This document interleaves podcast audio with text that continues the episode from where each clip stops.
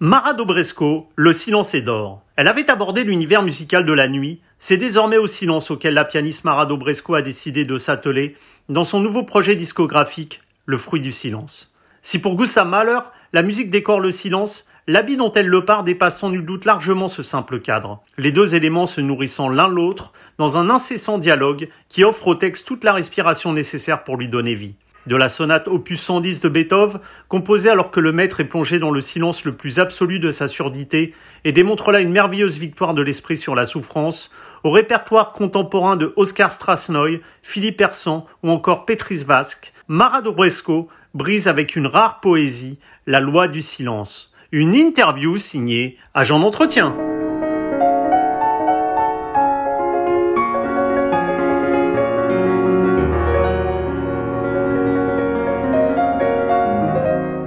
Mara Dobresco, bonjour. Bonjour. Le silence est l'étui de la vérité, écrivait René Char. Vous avez passé votre euh, enfance en, Roumanie sous l'ère de Ceausescu où la liberté de parole était mise à mal. Est-ce que la musique s'est imposée dès le départ à vous comme un merveilleux territoire d'expression où les notes remplaçaient les mots? Euh, Oui, c'est exact. Bon, je n'étais pas très bavard étant enfant.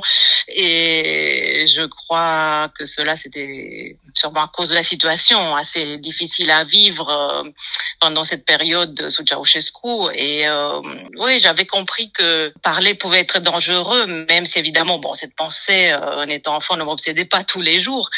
Mais elle était présente dans mon conscient et puis aussi on va dire plus personnellement j'ai eu part d'un enseignement assez extrême assez enfin très très exigeant, enseignement qui m'a apporté beaucoup sur le plan pianistique, mais évidemment comme euh, ce n'était pas facile tous les jours, je m'étais petit à petit enfermée dans un mutisme protecteur. Mais la bonne chose est que j'ai très vite senti que je pouvais m'exprimer euh, librement grâce à la musique, euh, à travers elle.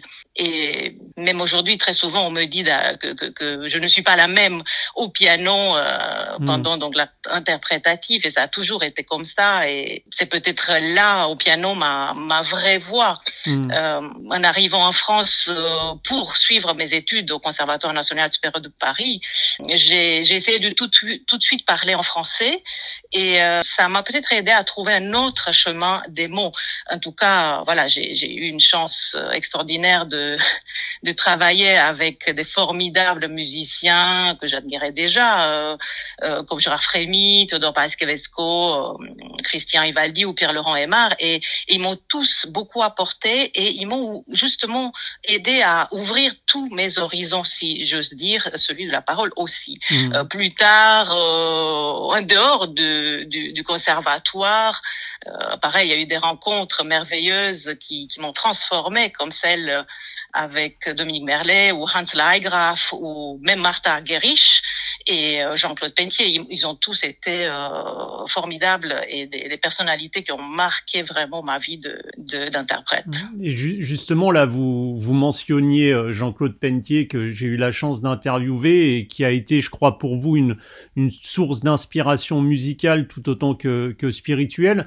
Jean-Claude Pentier me disait, j'envisage la musique et la foi comme des possibilités d'entrer à l'intérieur de ce qui est. La musique, c'est une merveilleuse possibilité de se relier au-delà de nous-mêmes en notre centre le plus profond. Je suppose que c'est là une approche qui vous touche et que vous partagez également? Et oui, c'est une vérité que j'essaie d'expérimenter.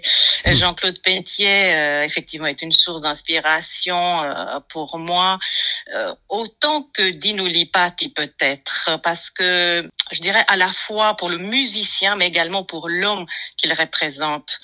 À propos de ce que vous dites, euh, enfin ce que Jean-Claude dit, au-delà de nous-mêmes, un autre centre le plus profond, euh, les mots de Dino Lipati me, me viennent à l'esprit. Il disait euh, cherchez la lumière au plus haut chez les autres et au plus profond de vous-même. Et c'est ce plus profond de même.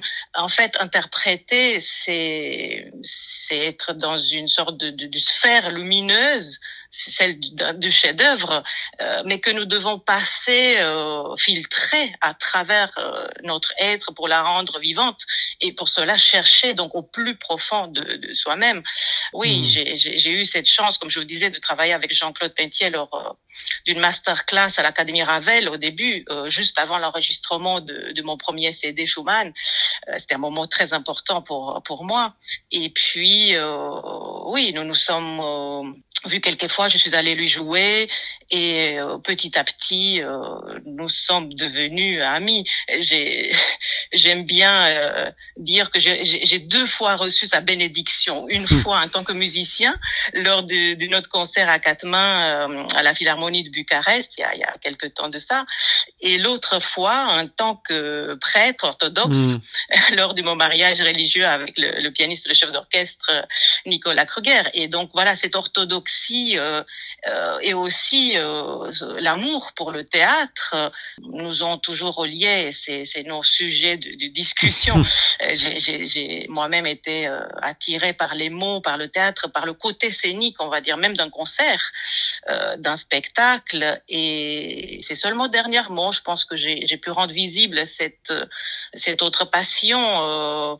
j'ai souhaité et j'ai participé à plusieurs projets justement mis en scène d'ailleurs par, euh, par Jean-Claude Pentier lui-même, les Liebeslieder Walzer de Brahms. Euh, j'étais au conservatoire euh, dans, mes années d'études. Et puis plus tard, oui, cet, amour pour les mots qui a pris forme, on va dire, dans, dans la traduction de plusieurs poèmes d'un poète roumain, Marin Sorescu, qui est pas très connu en France et pas traduit. Et voilà, ces traductions, ces textes font maintenant partie d'un spectacle qui a été mis en scène par Volodya avec comme comédien le grand Denis Lavant. Donc hmm. voilà, tous ces projets ont pris forme maintenant et vous voyez, ma, relation avec les mots a beaucoup changé. Justement, vous parliez de Denis Lavant. Euh, la vie, c'est un peu un, une perpétuelle recherche d'un temps perdu proustien, un temps qui euh, inexorablement passe et qu'on retrouve euh, d'ailleurs dans certains poèmes, comme vous l'évoquiez de Marine Sorescu, lu par Denis Lavant et que vous avez mis en musique. Ce rapport au temps et au passage euh, éclair de l'existence, ça vous inspire quoi justement? Eh bien, le temps qui passe est le sujet même du spectacle euh, qui s'intitule Il faut donc que vous fassiez un rêve. Les textes que j'ai choisis pour ce spectacle, euh, qui sont des extraits du journal Miette de, de Eugène Ionesco, et puis les poèmes de, de Soresco que j'ai traduits, parlent du passage du temps, de l'enfance, ce, ce, ce, paradis perdu, mmh. et, et, de cette recherche de soi-même. L'univers de l'enfance est passionnant aussi à mes yeux, et, et quand, quand je retrouve d'autres euh, grands enfants euh, comme Denis Lavant, je suis heureuse de, de partager euh, avec eux mes impressions, le travail que nous avons pu suivre pendant ce, ce, ce, spectacle et la préparation du spectacle m'ont appris énormément parce que c'est un artiste, un, comédien formidable et, et, un être humain extraordinaire dans le vrai sens du mot, un hmm. grand avec une âme d'enfant, avec un regard toujours curieux et sincère.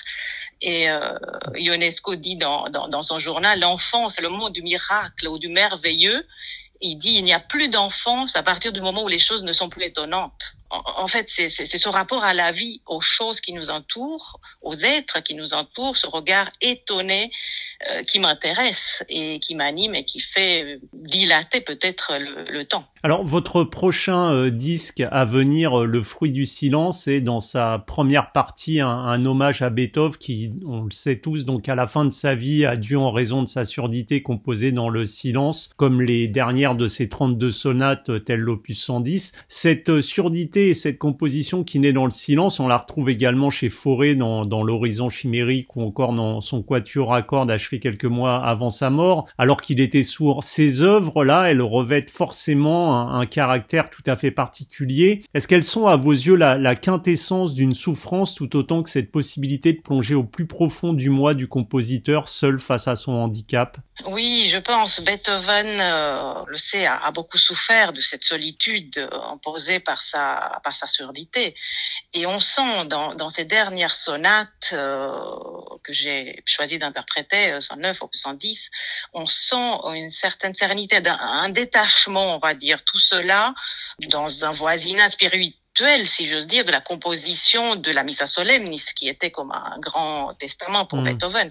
La sonate euh, opus 110, avec son, son troisième mouvement tellement bouleversant, eh bien, ont résonné d'une manière très particulière dans mon esprit, d'autant plus après cette période que nous venons de vivre. On sait que Beethoven a écrit cette sonate après une très longue période de, de convalescence, et Beethoven lui-même disait que cette sonate, pour lui, c'est la lutte, la lutte de l'homme contre la souffrance et surtout, euh, à la fin de la opus 110, la victoire de l'esprit. J'ai voulu absolument partager avec le public ce message tellement fort. Grâce à l'invitation de René Martin, j'ai pu l'interpréter euh, l'été dernier euh, sur la scène du Festival de la Roque d'Interon, mmh. un des rares concerts que j'ai pu donner depuis euh, le début de la pandémie. Et ce, ce, ce fut un moment inoubliable. Et je pense même que c'est grâce à ce moment, c'est peut-être à ce moment-là qu'il y a eu euh, le début de, ma réflexion euh, de, ce programme, euh, en sentant euh, ce qui s'est passé sur la scène avec cette œuvre face au public et, et tout le silence qui a été avant et après mmh. ce concert. Donc voilà, c'était le le tout début de cette réflexion qui ensuite voilà a mûri, a donné le, a mûri, a mm-hmm. donné le, le programme de, de, ce disque. Et dans ce disque, justement, vous mettez également à l'honneur des compositeurs contemporains tels que Petris Vasque, qui s'est inspiré, euh, je crois, d'un texte de, de Mère Teresa. Comment s'est opéré le choix de ces œuvres qui figurent sur ce, ce dernier disque? Grâce à la rencontre, euh, je pense, pendant mes études euh, au CNSM avec Pierre-Laurent Aymar, ou Georgi, Ligeti, Georgi Kurtak, pardon, mm. ou Oscar Strasnoy. Je disais aussi Ligeti parce que je n'ai beaucoup joué et grâce à Pierre Loremar. Donc, grâce à cela, j'ai commencé à m'intéresser à la musique de notre temps. Et j'ai collaboré en tant que soliste ou avec le Quatuor Face à Face ou l'ensemble K dont je fais partie avec plusieurs compositeurs comme euh, Philippe Hersan, Alexandre Marquéas, Philippe Leroux, euh, Franck Villard, euh, Sophie Lacan, Nicolas Baquet, enfin la liste est longue et, c'est merveilleux de pouvoir sentir à chaque fois cet échange avec eux et de voir à quel point ils sont ouverts. L'interprétation euh, d'une création est toujours euh, en fait une, une, très belle aventure musicale et humaine. Et euh, la musique d'Oscar Strasnoy, comme celle de Philippe Persson, m'ont accompagné depuis euh, très longtemps. Elles, elles font partie euh, de mon cheminement d'interprète. L'œuvre du Vasque, le, le, fruit du silence, et donc euh, le titre aussi de, de, cette dernière œuvre que j'ai choisie euh, pour clore ce programme, c'est un texte magnifique, c'est un anaphore de Mère Teresa qui dit le fruit du silence est la prière, le fruit de la prière est la foi, le fruit de la foi est l'amour, le fruit de l'amour est le service et le fruit du service la paix. Et c'est cette conclusion de, de, de ma recherche dans le silence, dans les silences qui nous habitent, qui nous entourent et qui, qui nous guident en fait dans une certaine spiritualité. Mmh. Je trouve qu'aujourd'hui les interprètes ont vraiment une mission, euh, celle d'apporter la musique d'aujourd'hui sur scène.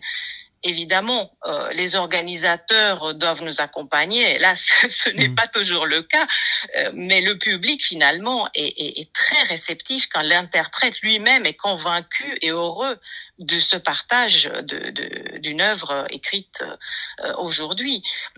Bon, mmh. je pense que c'est en train de, de, changer petit à petit, et cela justement grâce euh, à la curiosité des, des, des, interprètes en fait. Mmh. Donc voilà, pour ce disque, j'ai continuer cette belle collaboration avec euh, Philippe Persan mmh. et Oscar Strasnoy. Et je suis très heureuse que ce projet euh, voilà, suscite la création de deux œuvres nouvelles sur lesquelles je, je pourrais euh, porter un premier regard. Et, et, si le silence, justement, peut faire peur, il peut être aussi méditatif, contemplatif. À titre personnel, quel rapport vous entretenez avec ce ou plutôt ces silences? Je suis quelqu'un qui aime le silence qui aime la solitude même. J'ai besoin de, de la solitude, par exemple, pour, pour me plonger dans mes projets. Puis euh, oui, faire silence autour de moi pour mieux entendre mes, mes, mes pensées, en fait, les, les, pensées qui chuchotent.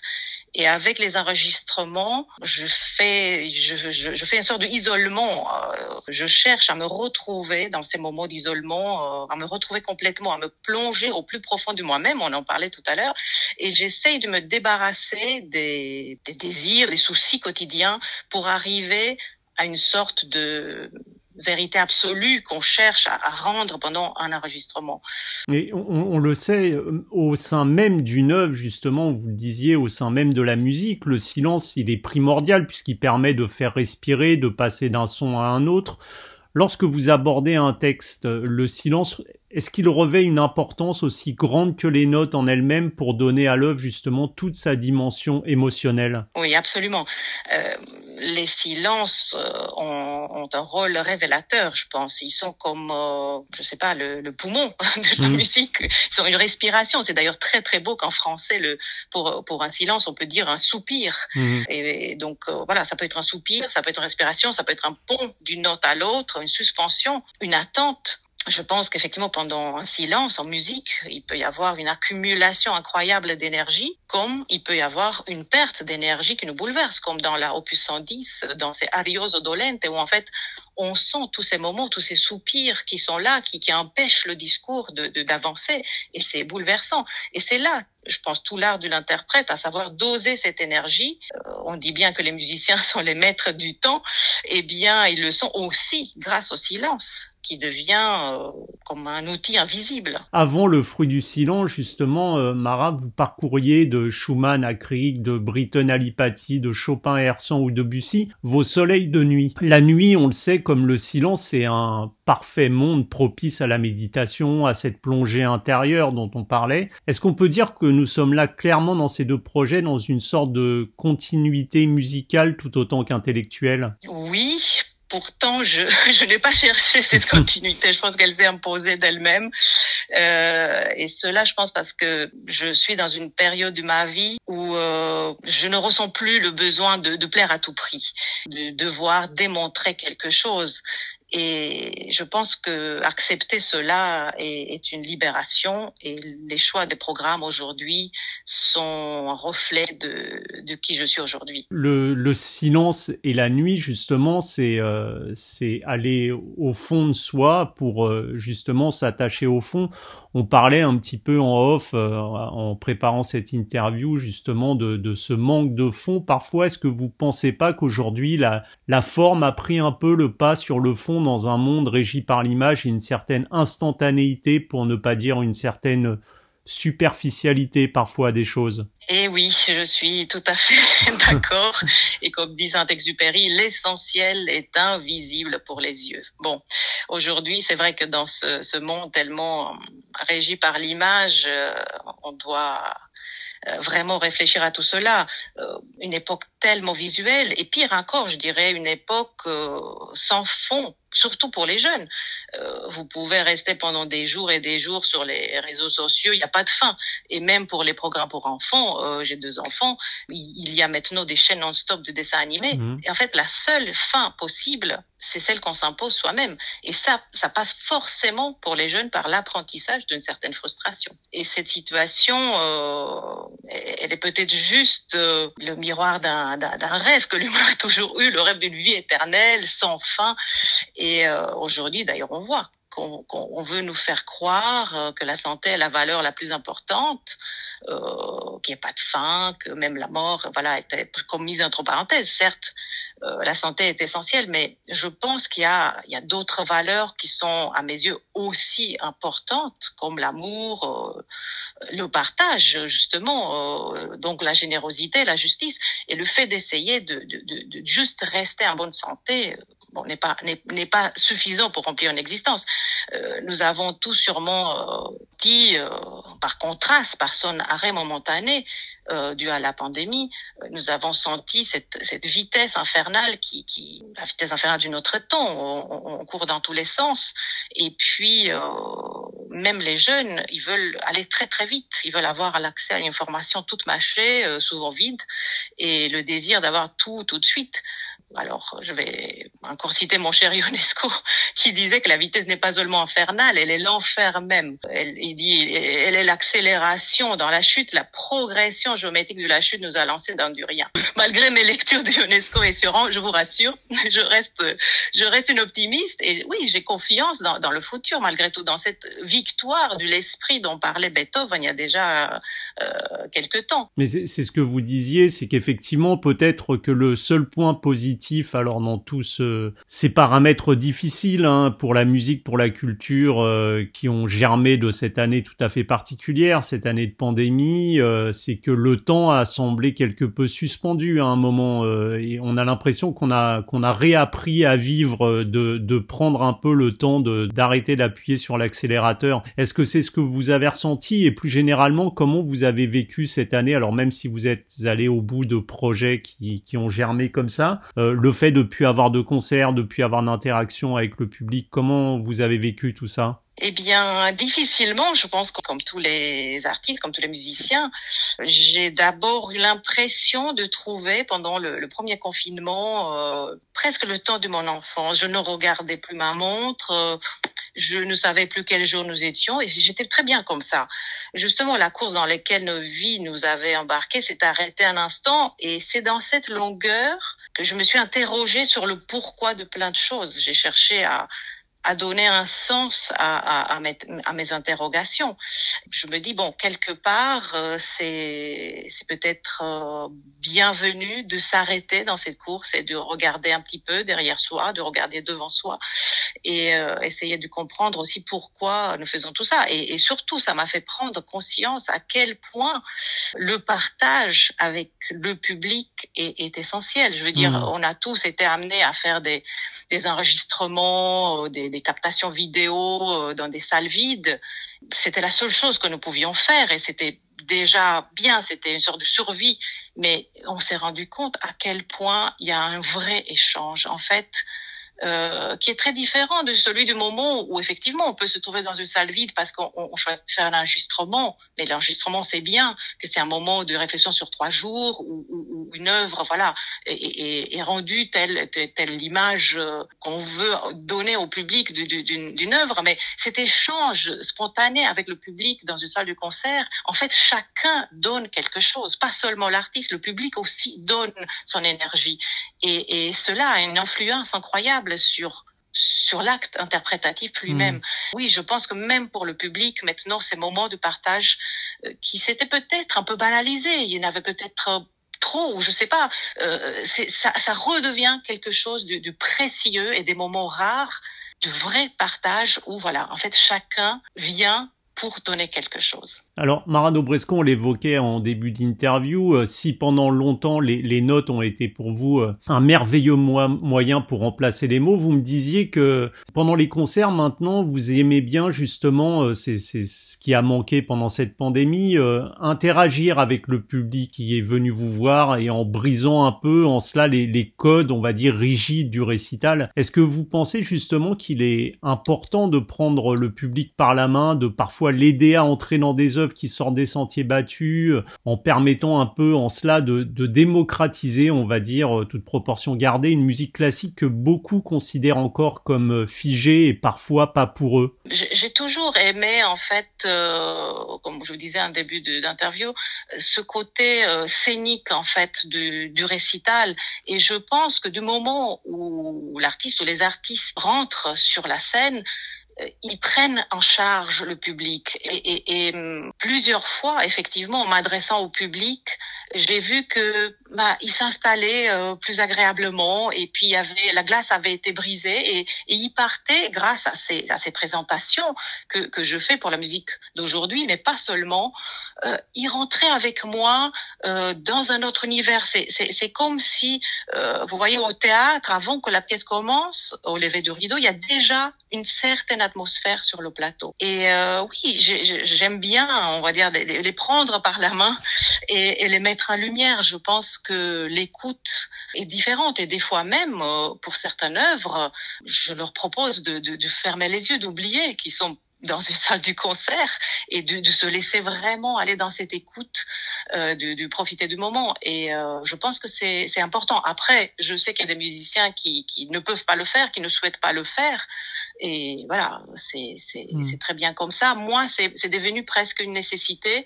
Comme j'ai pu euh, discuter avec le public après les concerts, à chaque fois, ils me remerciaient pour euh, voilà leur avoir permis de plus facilement rentrer dans l'œuvre, savoir euh, qu'est-ce que moi peut-être m'a amené à ce choix-là. C'est un partage toujours très sincère et très humble, mais euh, essentiel, je pense, pour pour certains types de répertoires. le sentir, il faut jamais s'obliger à, à, faire cela pour X raisons, mais quand c'est sincère, en fait, le public le ressent et je pense que l'écoute est vraiment d'autant plus euh, facile pour, euh, pour eux, que ce soit d'un jeune public ou pas. Mara Dobresco, merci beaucoup pour cette interview. Puis après cette longue, trop longue année de silence pour la musique, euh, on espère pouvoir vous réentendre très bientôt en concert. C'est moi qui vous remercie.